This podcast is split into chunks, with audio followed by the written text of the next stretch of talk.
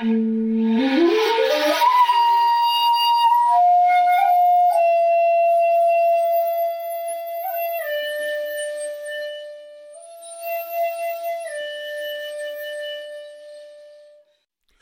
to the Zen of Everything, a Zen take on life, love, laughter, and everything else. With Jundo Cohen, a real Zen master, That's me. and Kirk McElhearn, that's me, a guy who knows a bit about Zen. Good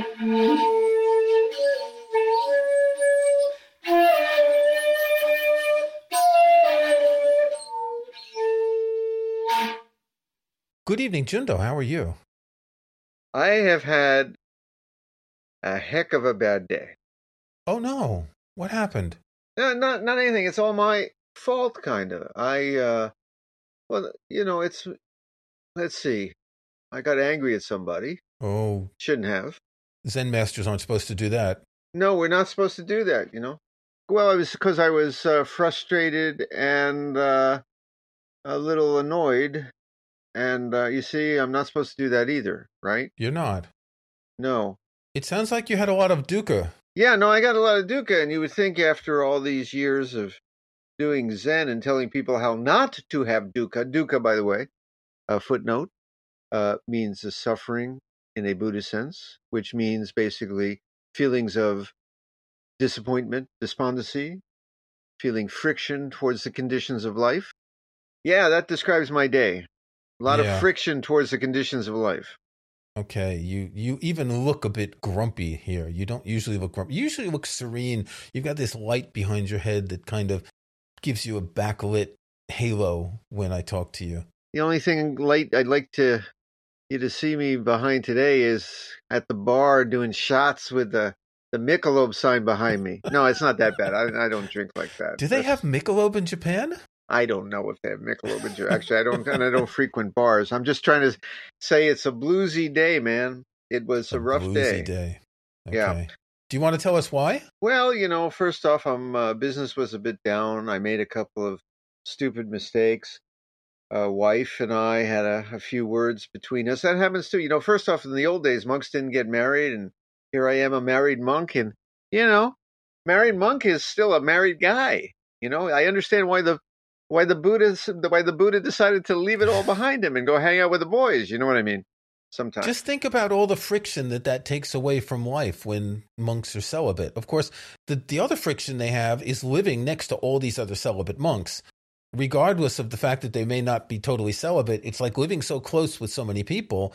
You know, if you're living with your wife and kids in your house, that's close. But imagine if you're living with 50 other monks, all sleeping in the same place, all, you know, exuding odors, etc. Well, the the person I got upset with today was another priest. Oh, That priest got on my nerves. okay. So I, this is kind of confession time for Okay. that I am not perfect, and that is our theme today. When monks suffer or have a bad hair day, of course, you know monks don't have hair, but you get my point. When we get up on the wrong side of the futon, it happens, and this shocks people. And maybe people are saying, "Well, why am I listening to this guy tell me about Buddhism? I want to listen to somebody who never has a bad day, who never does get too angry, who never does stick his foot in his mouth or get a little depressed or upset about something. That's the guy I want to listen to, you know, not me." And I say, "Well." You know, I'd like to listen to that guy too because I haven't met him yet. well, let me tell you a secret. I've known for a long time that you are not perfect. But that's fine. None of us are perfect. We can't hope to be perfect. In fact, it's an unattainable ideal, and it's probably unhealthy to try to become perfect because you'll never make it. Well, this is what surprises folks about many longtime Buddhists, not only priests, but people who've been practicing a long time, that they're still human. You see, and, and I would say, even maybe in some ways, more human than other humans. Superhuman? No, I don't think so. No, not superhuman. I meant it in a, in a, in a sense of our weaknesses. People come to Buddhism because usually they're in search of something. They're suffering. There is something about life or themselves that they're trying to find a way to escape from or answers to. And then they come to Buddhism. And guess what? I, know, I don't want to chase people away. I want to give them a message here that Buddhism is actually a good thing because it helps a lot. It helps a lot. I am not half the ass. I'm still an ass, but I'm not half the ass I was when I was 20. That guy. So that means Oh, that boy. now you are half-assed. I'm half-assed. I'm a, an ass with a small a. Yes, exactly.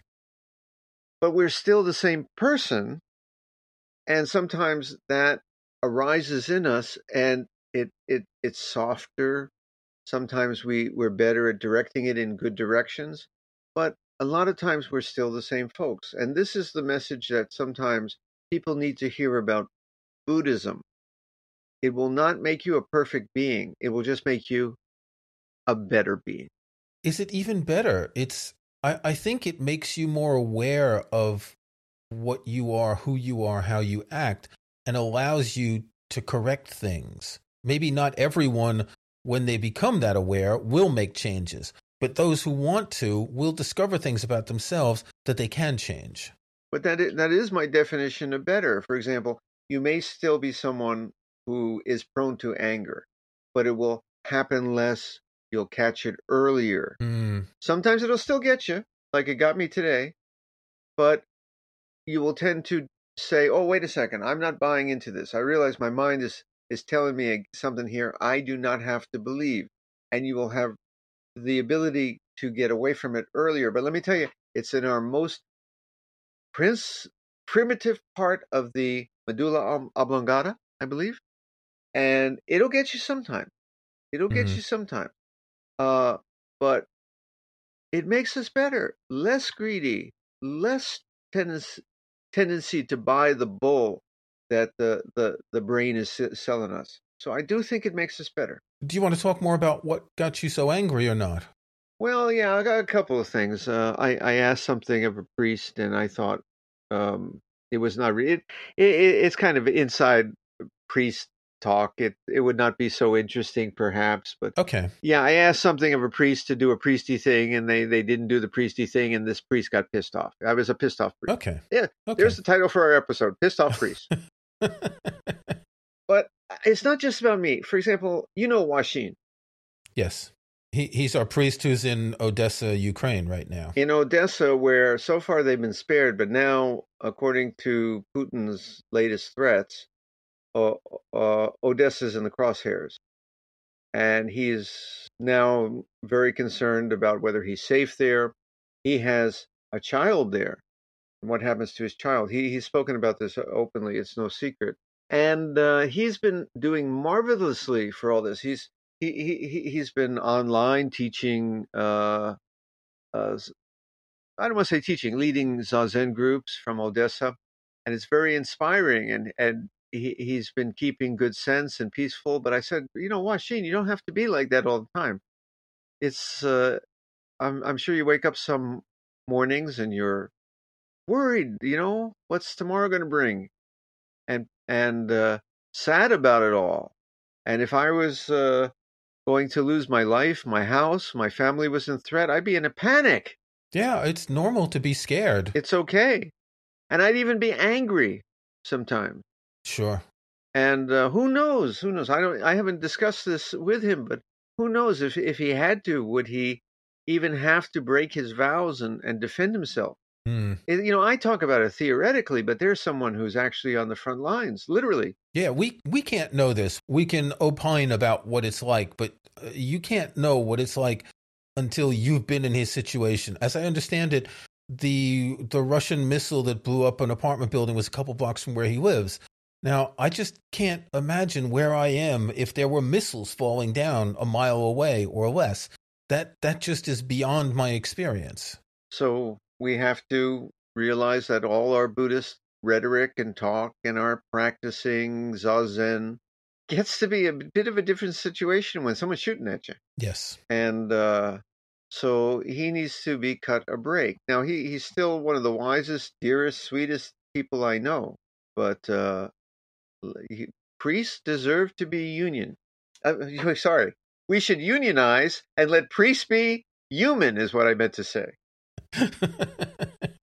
So, what do monks do when they're melancholy? Do they sing the monk blues? Oh, the monk blues. That would be cool, man. Uh, I, I guess uh, I guess when we're melancholy, what we do is what everybody else does, and uh, just you know let let yourself be sad and, and let it let it pass. I know I know monks who've been clinically depressed, and that is a medical condition. Mm. I know monks who've been alcoholic or even had some drug problem. Uh, it's a medical condition. Again, let me underline this. It's not that, oh, you became a monk, it's not working because you're turning to the bottle sometimes or you're depressed. These are people who, before they came to be monks, they had this issue. And being a monk helped, but they couldn't beat it. Mm. That's what happens sometimes. I'm afraid that's, you know, that's what happens in many cases where we punish ourselves and we expect ourselves to be better than we are. But I want to underline again Buddhism is wonderful. It helps. It takes the sharp edges and rounds them off. But we still have to recognize who we are. Yeah, becoming a monk is not like a magic pill or a magic. You don't like make some gesture and bless them and all of a sudden everything's wonderful. If anything, becoming a monk or a trainee priest, because we've discussed the difference between monk and priest, is just the first step on a very long journey. Uh, it came up this week because uh, one of uh, my dear friends, who's a Japanese monk, uh, training in Japanese monasteries, kind of old school places, ran into a couple of bad situations. Mm. Um, sometimes training in Zen, which is meant to be sometimes very samurai and like uh, like a Zen boot camp. Yeah, like exactly, because it's supposed to pound down yourself so you get to get beyond all that. There's a theory behind it, but I'm going to tell you, sometimes it turns downright sadistic in the wrong hand. Yeah. And uh, you're also dealing with people who are sometimes there for the wrong reasons. So he, he ran into a couple of situations where I can only describe it as crazy violence. Mm. And uh, he pointed me to actually a legal case at a monastery where a couple of monks beat up another monk and the monk went to the police. This was from a few years ago because you're dealing with kids a lot of these monks. And even, I would say, even more, you're dealing with people who are fragile emotionally. They're searching for something. They're not stable. That's that's exactly it. That's exactly it. So sometimes in in the wrong hands, if you give someone power, you give them a, a stick and you put them in charge of other people. Yeah, they're going to hit use that stick to hit the other person too hard. Yeah. And this happens in a lot of monastic situations. It probably happened 500 years ago. We just didn't talk about it. It was just the way things were. Probably happened relatively often back then. I, I'm sure. So, what happens if a monk goes to the police about something that's happened in the Zen temple? Do they bring in like the Japanese equivalent of Columbo to investigate? Are police even allowed to investigate in Zen temples? Yes, they, they, they have a, a special uh, monk squad that comes in. Uh, so in this case, if it was 50 years ago or uh, longer, I think the police would have basically ignored the complaint because monks will be monks. But this uh, generation is also becoming uh, very conscious that there's a lot of abuse in J- in Japan, like there is in other places too, of bullying mm. kids in schools who get picked on not only by other kids but sometimes the teachers smack them in uh, sumo wrestling, there have been cases. Sumo wrestling training is also very hard, but there are actually a couple of sumo wrestlers who died because someone thought their training should involve hitting him over the head with a bottle.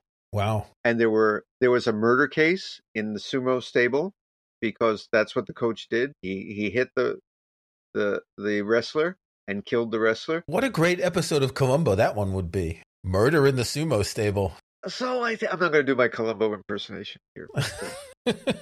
so a lot of the people in our Sangha, I think, who heard these cases were a little discouraged and a little shocked. Like, it blows my image of what mm. goes on in the monastery. You mean these monks are acting like, you know, like where they're supposed to take a vow of nonviolence? Why are they using violence? Why, why are they treating each other like this? And I said, because they're in the monastery because this is who they are. Mm. And sometimes the the devil inside sneaks out. It's true. Yeah. And you have a lot of people in a small place in a confined area with very strict rules. So there's not a lot of there's not a lot of ways to let off the steam, is there? Oh, it is a pressure cooker. Yeah. That is for sure.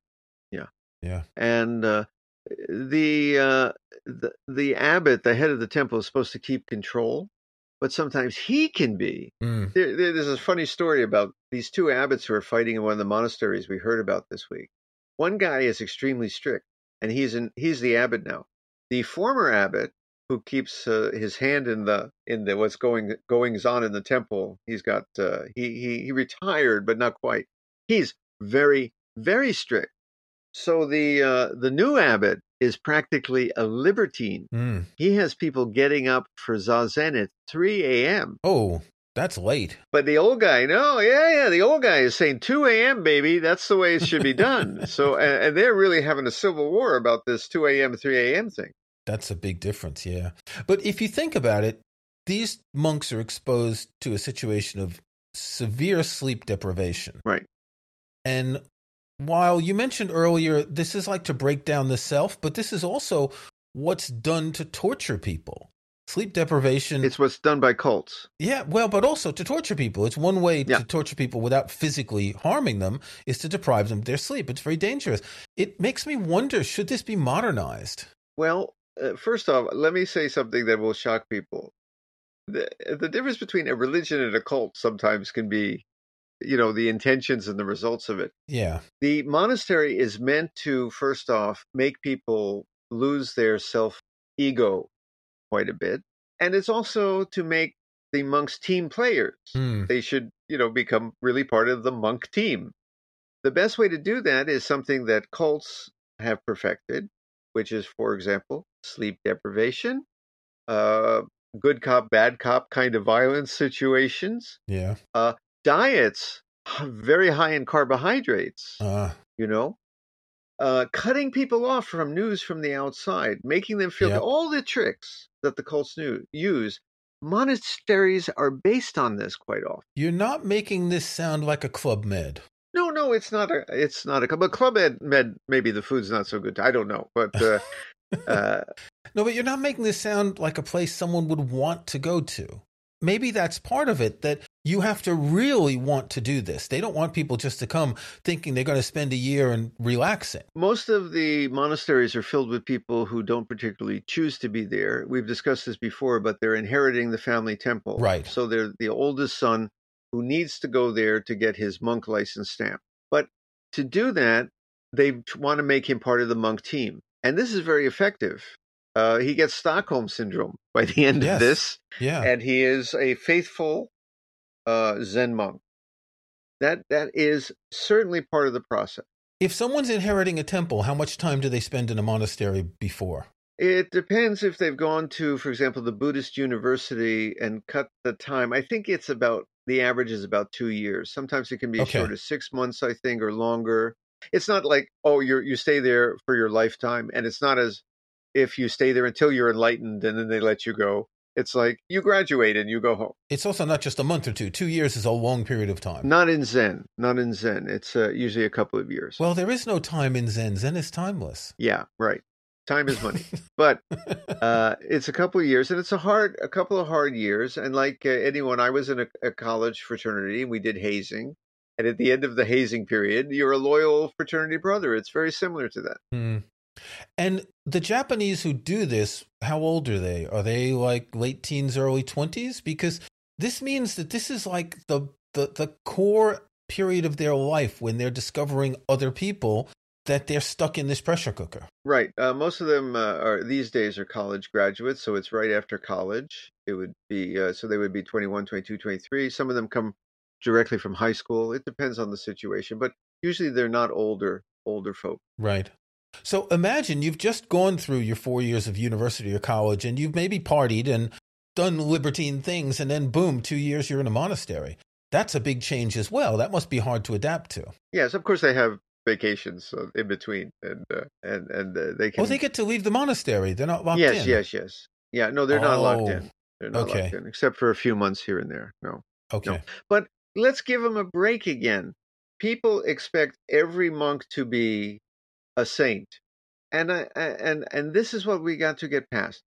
I want to underline this again. I'm not criticizing monks because we have a lot of bad monks, but I'm going to tell you, for every bad monk I've met, I have known a hundred truly good, dedicated Zen Buddhist teachers and priests. Yeah. And some of them very, very good.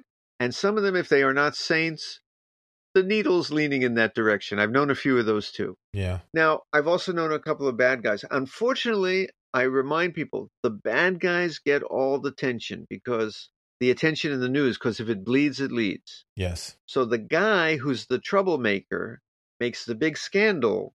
Oh boy, everyone's talking about him. It's all corrupt. Everybody, look at this guy. But for everyone like that, there's a hundred wonderful people out there. I'm telling you. I'm telling you, I've met him. Do you read about this sort of scandal in the news in Japan? sometimes. Okay, because we've seen it in the West where, you know, as we know, things are pretty amorphous. There are no serious rules in most Zen organizations. It's not like there's a, a structure of, uh, you know, Zen to, to keep people following rules. And, and so a lot of this has just been made up while they've learned how to deal with people. Whereas in Japan, they've got a longer history. Well, the the news media is looking for the same thing. My one of my uh, comes to mind is the monk road rage incident, where this monk apparently was late for a funeral or something. He's in his full robes. I don't know if he was a Zen monk, but he's in his full robes. Guy cuts him off in the car. He comes to a traffic light. He gets out of the car in his robes, like dressed, you know, with the long sleeves and everything, and goes up to the other guy's car and starts pummeling him through the windshield. You know, like yeah, it was. Uh, people lose it. People are just Yeah. people. Eh, The robes don't change anything. But don't lose faith in Buddhism, even if you meet Jundo and it's one of the days when he's acting like an ass, or even half an ass. Okay. But do you feel better now that you've gotten that off, off your chest? I know it's the end of the day for you. For me, it's just about noon. For you, it's the evening, it's night. You've had a tough day. Do you feel better having told me all that? Frankly, I'm still kind of frustrated and a little disappointed and sad about what happened. I, I'm going to be honest. I am. Okay. But I recognize uh, it's okay to be human. If my dog dies, I get sad. yeah. You know, if someone does something that disappoints me, I get disappointed. I should not have gotten ang- angry like that. I should not have said the stupid things I said that were pure high. You know, I, some high school things came out of my mouth. It was just ridiculous. Uh, I was tired yesterday. I said something, and as soon as I said it, I said I'm sorry. But it was too late. comes out of your mouth. Yep. Okay. Today's a new day. There's a new Jundo today. I'm gonna, you know, start again. But I'm no, I'm still a little, eh, you know, water under the bridge, but I'm not under the bridge yet. Where do we go from here, Roshi? Uh, a good day tomorrow. If you enjoyed this podcast, please subscribe in iTunes or in your favorite podcast app. Please give us a rating, tell your friends. You can check out past episodes at our website zen-of-everything.com. Thanks for listening.